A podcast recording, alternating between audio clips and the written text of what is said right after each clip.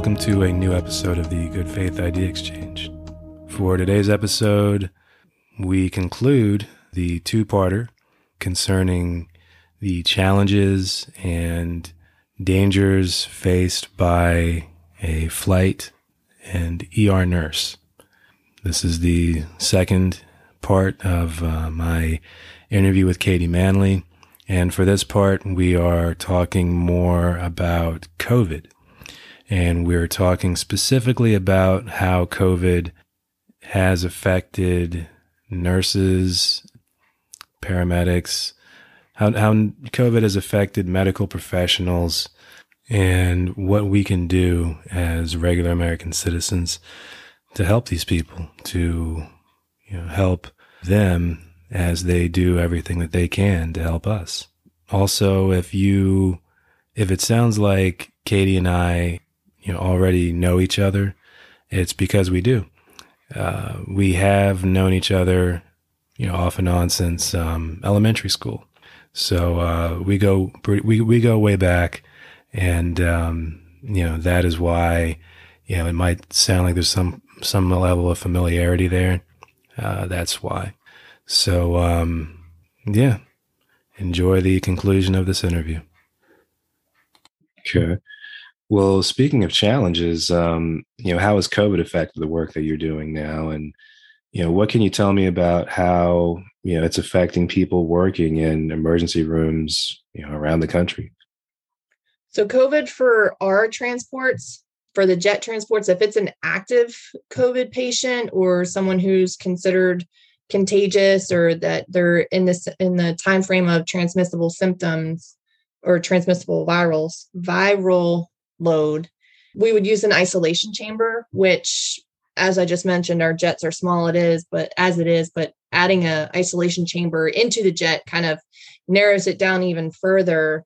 Um, so our space and then also our availability for interactions and our capabilities of interactions with the patient is is even more thin and even more narrow.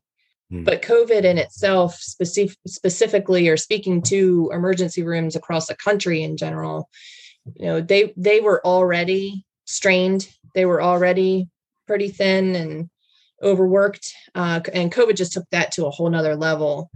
So nurses at this point are leaving in droves and whether that's to chase travel nursing assignments or whether that's because they got there you know got to bedside and realized this was just not not really what they wanted um, because of the environment that COVID has brought to bedside. You know, they they may have just decided, you know what, nursing is not really what I wanted, and so they're either leaving to do travel assignments or leaving because it was not not really what they wanted to do with their life. Um, so what that does is it leaves the ERs short staffed. They have unsafe patient ratios, and they have brand new nurses out there that are making snap decisions after not having appropriate or what what I would consider safe orientation timeframes for them to really grasp the concept of what it what the ER provides. They're the ones that are making step decisions on people's healthcare.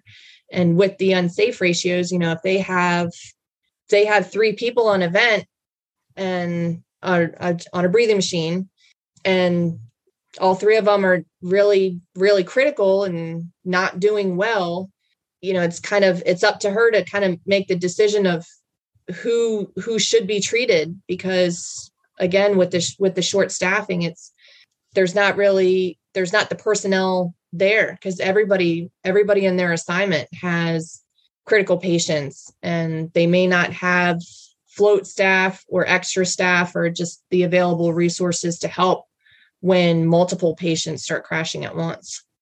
Gotcha. So we want to talk about PTSD. Yeah. Especially yeah. with someone that has no, you know, it's a brand new nurse doing those things. Yeah. Wow. Well, I mean, okay. I mean, is there anything, I mean, is there something that you wish people, more people would understand about medical professionals and the and the challenges that they're facing, especially right now? That the resources, the staff, the equipment, they're, they're, the system itself is bleeding. But with that being said, there are still people that are showing up every day, day in and day out to do what they can for someone else. And just, you know, in above all else, be kind because right. we're tired. We're hurting. And we don't want what we see day in and day out. We don't want this. Right. But we're doing our best to battle it. Right. Yeah, I think um, I feel like it's also important that, and, and this I feel like this kind of goes without being said, but I think it's also important to understand that in these in these situations when you're in a hospital or when you're in a place where you are dealing directly with other people, you have to understand that those people be you know in in uniforms and um, people sitting behind desks those are people that you are dealing with. Those are people that you're talking to. They have emotions. They have feelings you know just like you do. And you know the same way i mean frankly the same way that you would want to be treated with respect and kindness and patience that's what they want they they would want the same thing from you but i don't know that's just my take on it but um i totally agree. Yeah. So katie is there anything uh you would say that we you know it's just regular american citizens can do to to help nurses doctors and other medical professionals? Um so this has a lot to do with coming into the emergency room and what the emergency room is is or should be used for first of all do not call 911 unless it is a true emergency. 911 does not get you to the front of the line. It does not get you the first in the door the first to a room. It does not get you seen any faster. What what does and what the definition of being in an emergency room is what's bringing you there right? So if you have to wait that's a good thing. That means that someone else is a little bit more sick than you having said that also do not fake symptoms to get to the front of the line knowing that right. symptoms of a heart attack would get you seen faster because that's just wrong and rude um, yeah. do not use an ER as a primary care provider. They're not COVID testing centers.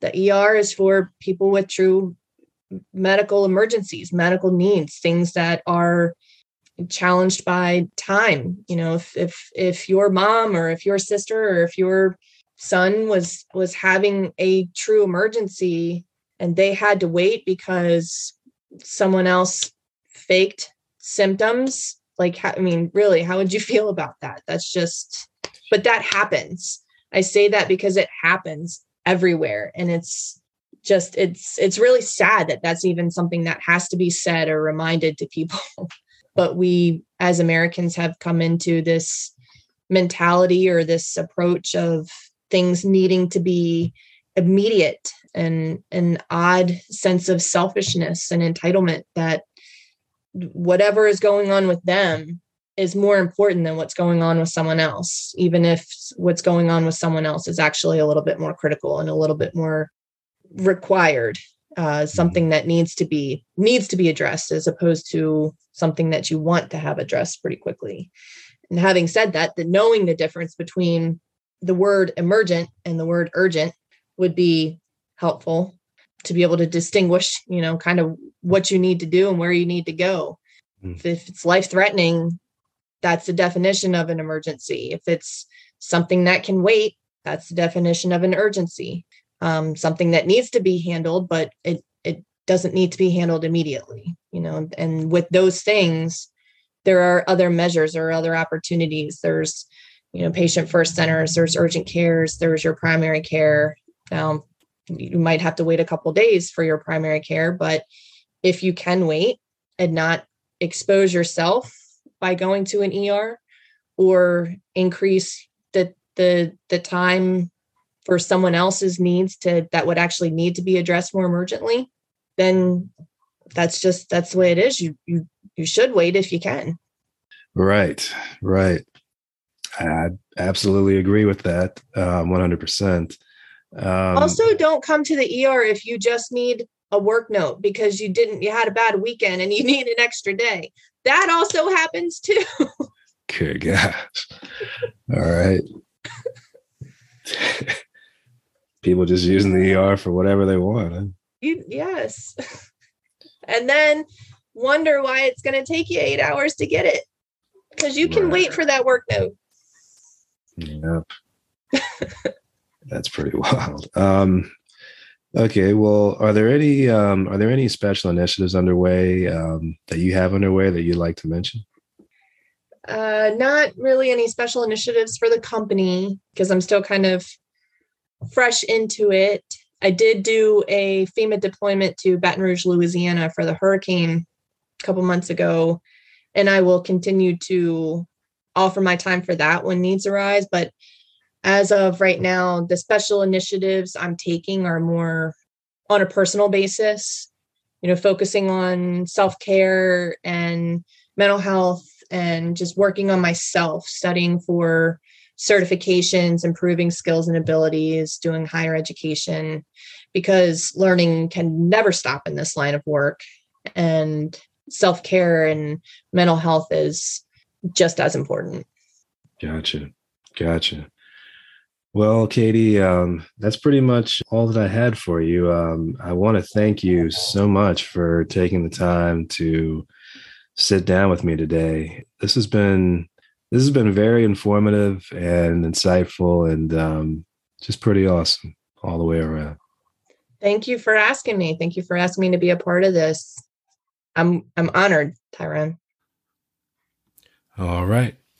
So that is the conclusion of this two-parter. I want to thank you guys for listening, as always. And if there's one thing that you take away from this conversation that we had, this this interview that we um, that we had, I really, really hope that you take away kindness. Just remember to be kind, um, especially to your doctors, your nurses, your your paramedics, your your your try and be, do what you can to be nice to first responders. Do do what you can to be kind and be patient with these people because at the end of the day, they are people. They are people doing doing jobs that are extremely difficult even in the best of circumstances and now in this this new normal as they like to call it now it's more complicated than it's ever been.